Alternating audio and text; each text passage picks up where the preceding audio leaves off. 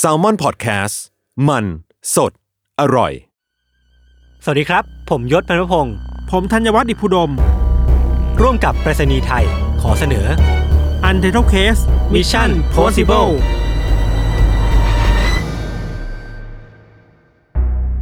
สวัสดีครับ ยินดีต้อนรับสู่รายการ Under Case Mission Possible ตอนที่ 2 ครับผม ครับ ตอนที่ 2 ครับ ใช่แล้วครับ ตอนที่แล้วก็เป็นตอน 1917 เป็นการส่งจดหมายใน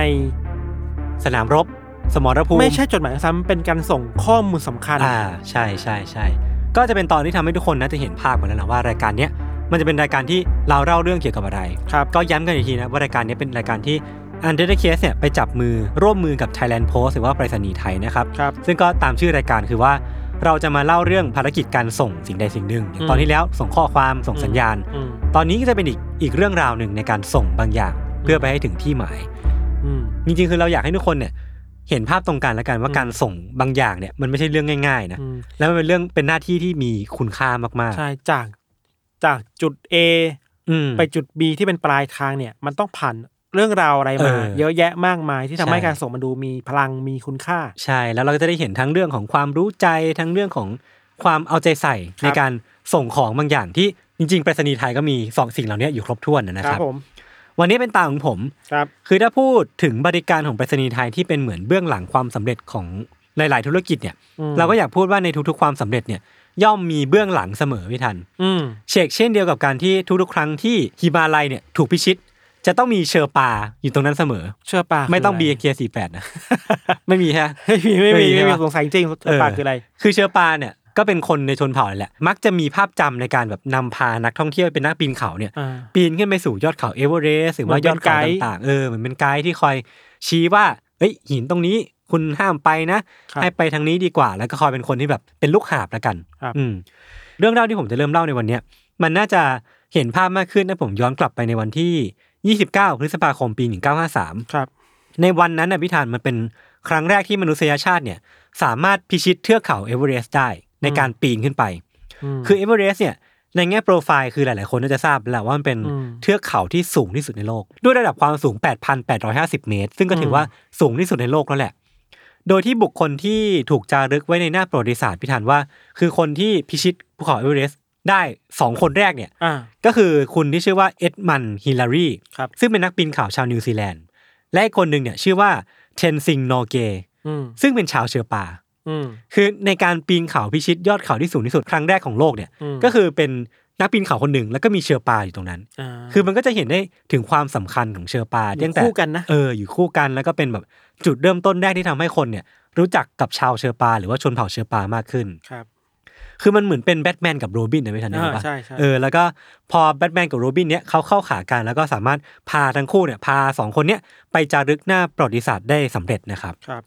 คือมันเป็นความพยายามต่อเนื่องที่เริ่มต้นตั้งแต่ปี 1921 แล้วแหละที่ อืม ตอนนั้นเนี่ยมันเริ่มมีนักปีนเขาชาวอังกฤษที่เริ่มแบบอยากที่จะปีนเขา อยากที่จะไปชิดภูเขาเอเวอเรสต์ให้ได้ อืม แต่ว่าไม่ว่าจะผ่านไปแบบปีแล้วปีเล่าแบบนักปีนเขาคนนี้เวียนหน้ากันมา อืม แบบไม่ซ้ำหน้ากันเลยเนี่ย ก็ไม่เคยสำเร็จเลย จนกระทั่งมาถึงปี 1953เนี่ยแหละ ครับ แต่ว่าสิ่งหนึ่งพิธานตั้งแต่ปี 1921 มาจนถึงปี 1953อ่ะที่มันไม่เคยเปลี่ยนไปเลยเนี่ย อืม คือทุกการเดินทางของนักปีนเขาชาวอังกฤษ หรือว่าจะเป็นชาวชาติใดก็ตามเนี่ย จะต้องมีเชอร์ปาที่คอยเคียงข้างนักเดินทาง คอยนำทางคอยมอบความสะดวก แล้วก็หยิบยื่นความช่วยเหลือ เช่นต้องการเต็นท์ต้องการให้คนช่วยกางเต็นท์หรือว่าช่วยช่วยของบางอย่างอะไรเงี้ยก็จะมีเชอร์ปาที่คอยอยู่ข้างๆพวกเขาอยู่เสมอ ครับ ซึ่งมันก็นำมาซึ่งความสงสัยส่วนตัวสำหรับผมแล้วกันว่า ชาวเชอร์ปาเนี่ยคือใครกันแน่ อืม ทำไมพวกเขาถึงแบบปีนเขาเก่งขนาดนี้ แล้วจริงๆคือเขาแบบ อืม ปีนเก่งกับคนทั่วไปจริงๆหรือเปล่า หรือว่าแบบ อืม วิถีชีวิตของพวกเขาเป็นยังไงทำไมถึงเก่งได้ขนาดนี้ วันเนี้ยผมก็เลยลองไปหาข้อมูลมาเล่าให้ทุกคนฟังนะครับ ครับ แรกเริ่มเดิมทีเนี่ยพี่ทันชาวเชอร์ปา ซึ่งชื่อเชอร์ปาเนี่ยมันแปลว่า Easterner หรือว่าชาวตะวันออก อืม เออก็ค่อนข้างตรงไปตรงมา คือเชอร์ปาเนี่ยเป็นชนเผ่าที่อพยพมาจากทิเบต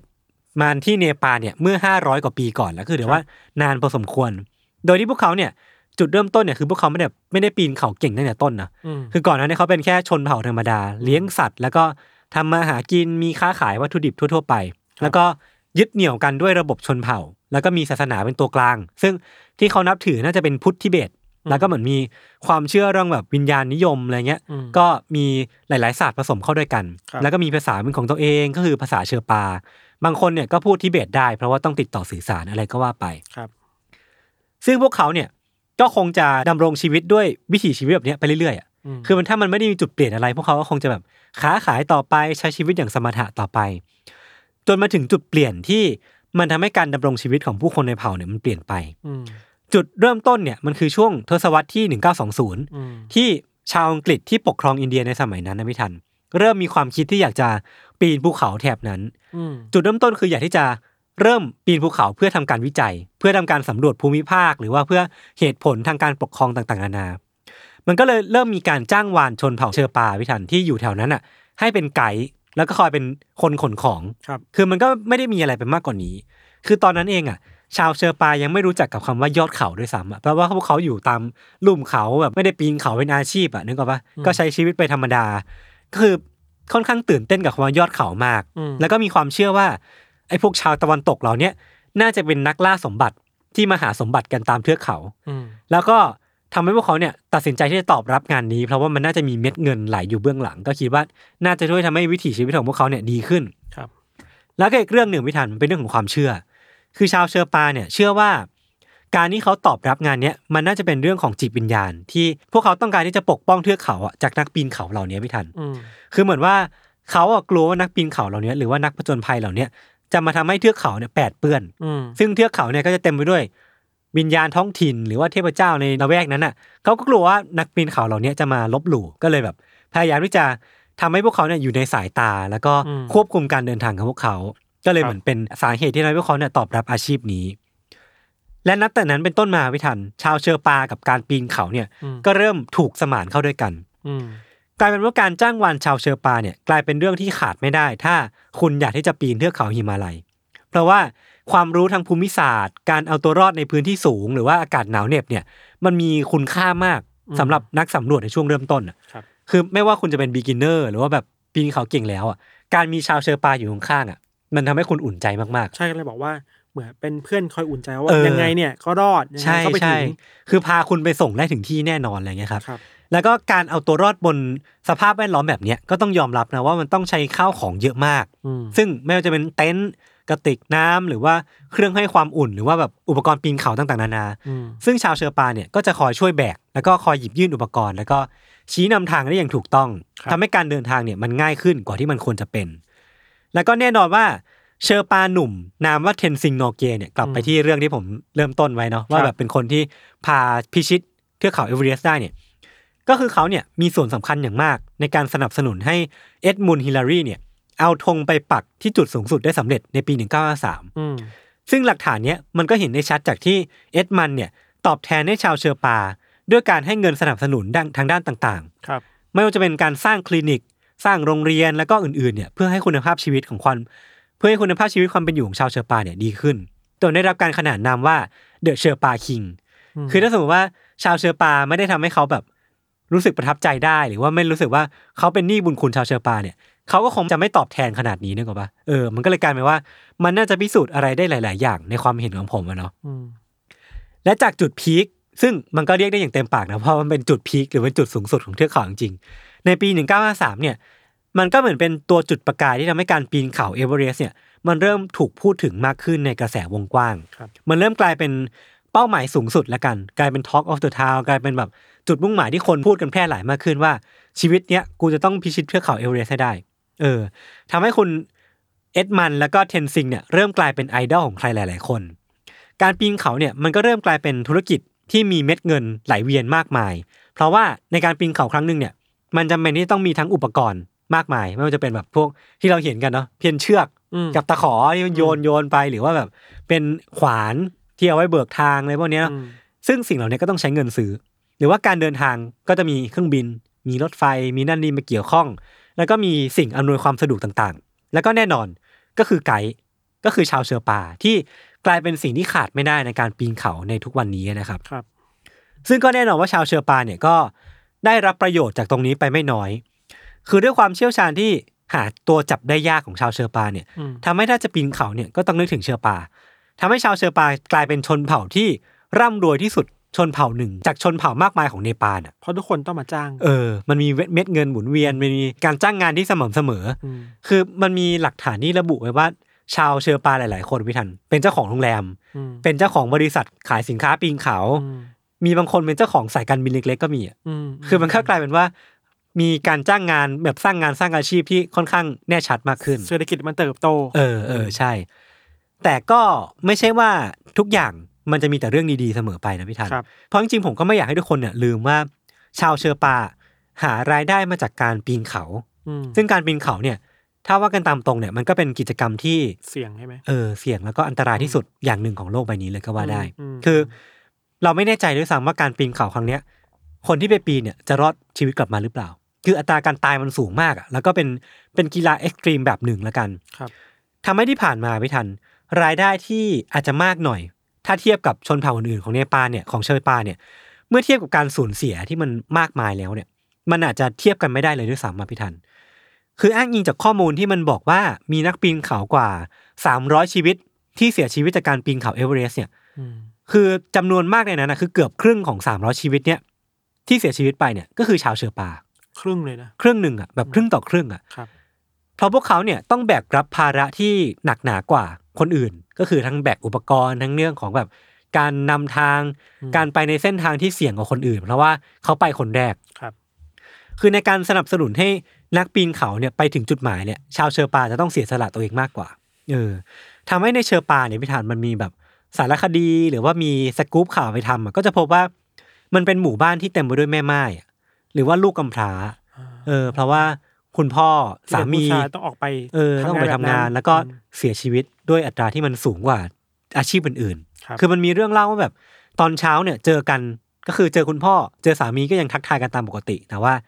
เย็นนั้นน่ะก็คือไม่เจอแล้วอะคือหายตัวไปแล้วอะไรเงี้ยครับเพราะว่าเสียชีวิตไป เหมือนกับว่าไม่มีทางรู้เลยนะว่าการแบบจากบ้านไปเช้าวันนั้น เออ กลับมาจะกลับมาหรือเปล่า ใช่ใช่ใช่แล้วมันก็เป็นเรื่องที่น่าเศร้าเหมือนกัน แต่ว่าถ้าสมมติว่าจะให้พูดถึงเหตุการณ์ที่เหตุการณ์สูญเสียที่น่าเศร้ามากที่สุดเนี่ยผมคิดว่ามันน่าจะเป็นเหตุการณ์นี้ครับก็คือ มันเป็นเหตุการณ์หิมะถล่มในปี 2014 ซึ่งหิมะเนี้ยมันเป็นมวลยาว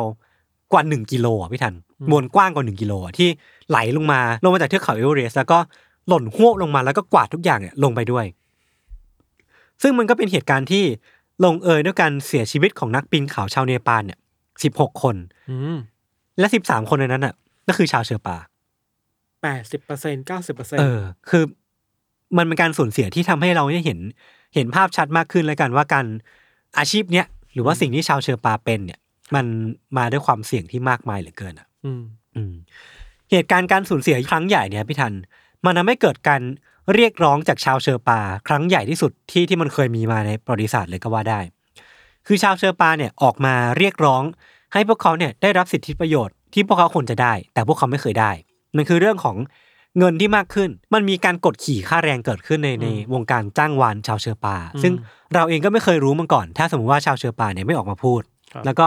มีเรื่องของการขอประกันสำนักนักบินเขาชาวเชอร์ปาที่พวกเขาไม่เคยมีมาก่อนเว้ย ประกันภัยประกัน ป ชี ระ วิต กันชีวิต อ่า ประกัน อ่า อุบัติเหตุ ประกันอะไรก็ว่าไป พวกเขาไม่เคยได้รับมาก่อน รวมถึงว่าเงินชดเชยอ่ะพี่ทันที่ครอบครัวควรจะได้ ถ้าชาวเชอร์ปาที่เป็นเสาวหลักครอบครัวเนี่ย เสียชีวิตไปจากการทำงาน พวกเขาไม่เคยได้มาก่อนเลย แต่ว่ามันอาจจะเป็นสิ่งที่พวกเขาควรจะได้หรือเปล่า ถ้าสมมติว่ามีเม็ดเงินที่มันมากมายขนาดนี้ไหลเวียนอยู่เนี่ย การเจียดเงินมาเพื่อเพื่อทำให้มันเกิดความแฟร์ตรงเนี้ย มันอาจจะเป็นเรื่องที่ควรทำแล้วหรือเปล่า อันนี้ในมุมผมเนาะจากจุดเริ่มต้นนี้เองอ่ะพี่ฐานทำให้ผมแบบเริ่มอยากรู้มากขึ้นว่า ความจริงแล้วอ่ะสถานะของชาวเชอร์ปาเนี่ยกับเหล่านักปีนเขาอ่ะหรือว่าองค์กรธุรกิจต่าง ๆ เนี่ย มันมีลำดับชั้นยังไง มันมีความเกี่ยวพันกันยังไง มันมีมันมีความไม่เท่าเทียมกันยังไงเกิดขึ้นอยู่ในนั้นบ้าง มั หรือเปล่า มีปัญหาเชิงความสัมพันธ์ระหว่าง เออ ชาวเชอร์ปากับองค์กรต่างๆหน่วยงานต่างๆ ใช่ใช่ ผู้คน ใช่ ต่างๆ ยังไงด้ว เอย อผมก็เลยไปหาข้อมูลแล้วก็พบว่าจริงๆเนี่ยมันมีด้านมืดบางอย่างของเรื่องนี้ ครับ คือแม้ว่าจากหลาย ๆ สิ่งที่ผมเล่าไปอ่ะมันจะทำให้ทุกคนได้รับรู้ว่าจริงๆแล้วเนี่ย สิ่งที่เธอเชอปาเนี่ยทำไปมันไม่ง่ายเลยเว้ยต้องอาศัยความเชี่ยวชาญที่มันสูงลิบมากๆ แล้วก็ อืม เพดานหรือว่าซีลิงสกิลอ่ะมันค่อนข้างแบบเอ็กซ์เพรสมากๆจะต้องเป็นคนที่เชี่ยวชาญมากๆถึงทำสิ่งนี้ได้ แล้วก็มีความเสี่ยงในอาชีพที่ค่อนข้างมาก แต่ว่าสิ่งที่มันเกิดขึ้นจริงก็คือว่า มันมีนักปีนเขาบางคนอ่ะที่ไม่ได้ปฏิบัติกับชาวเชอปาในทางที่ สมควรหรือว่าในทางที่ดีเท่าไหร่นักอะคือมันมีเรื่องเล่าหลายเรื่องมิถานที่บอกว่านักปีนเขาเหล่าเนี้ยมักจะใช้คำพูดหยาบคาย หรือว่าตะโกนเตะต่อย ชาวเชอปา เพื่อความบันเทิงของตัวเอง เพราะว่าไม่ได้มองเขาเป็นคนเท่ากันอะมองเขาเป็นเคี้ยลูกจ้าง เป็นคนแบบ เป็นคนที่วันณะต่ำกว่า แล้วก็สามารถทำอะไรกับเขาก็ได้ มันมีเรื่องเล่าว่ามีนักปีนเขาชาวเกาหลีใต้คนหนึ่ง ที่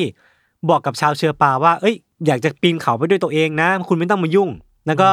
เริ่มเอาขวานตัดน้ำแข็งอะฟาดไปที่ชาวเชอปา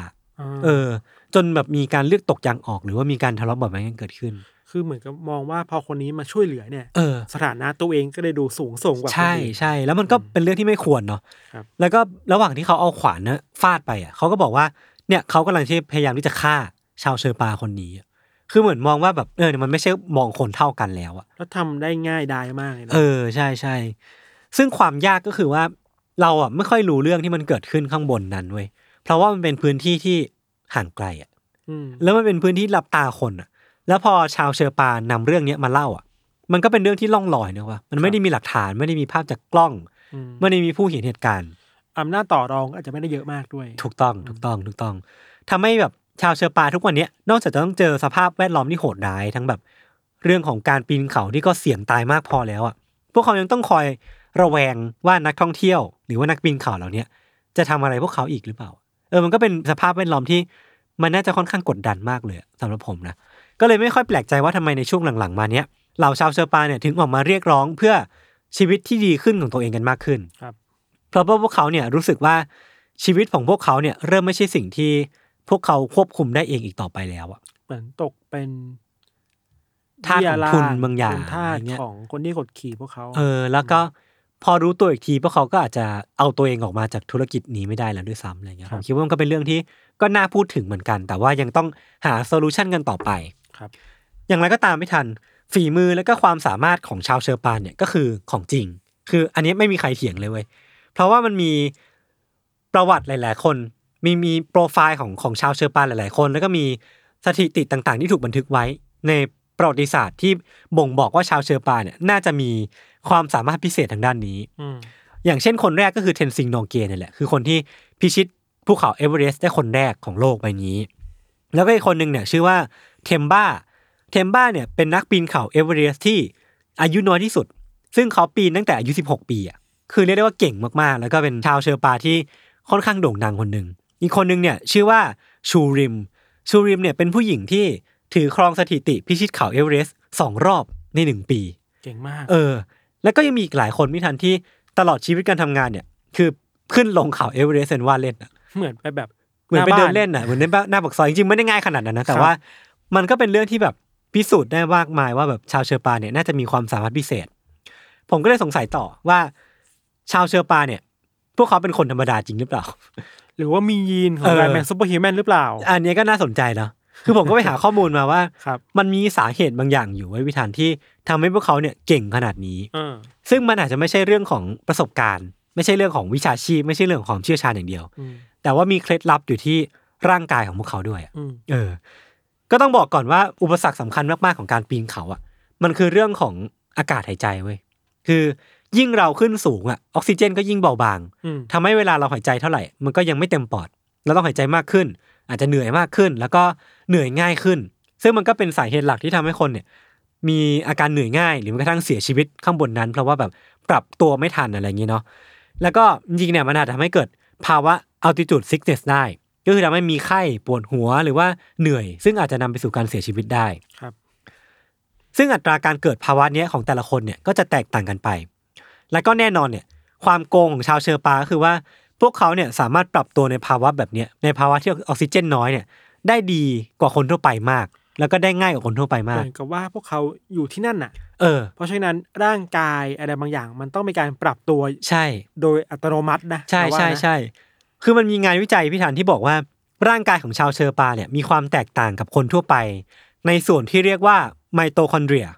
ซึ่งไมโตคอนเดรียเนี่ยเป็นแหล่งสร้างพลังงานของเซลล์ต่างๆ ที่มันจะอยู่ในตามเซลล์ต่างๆเนาะ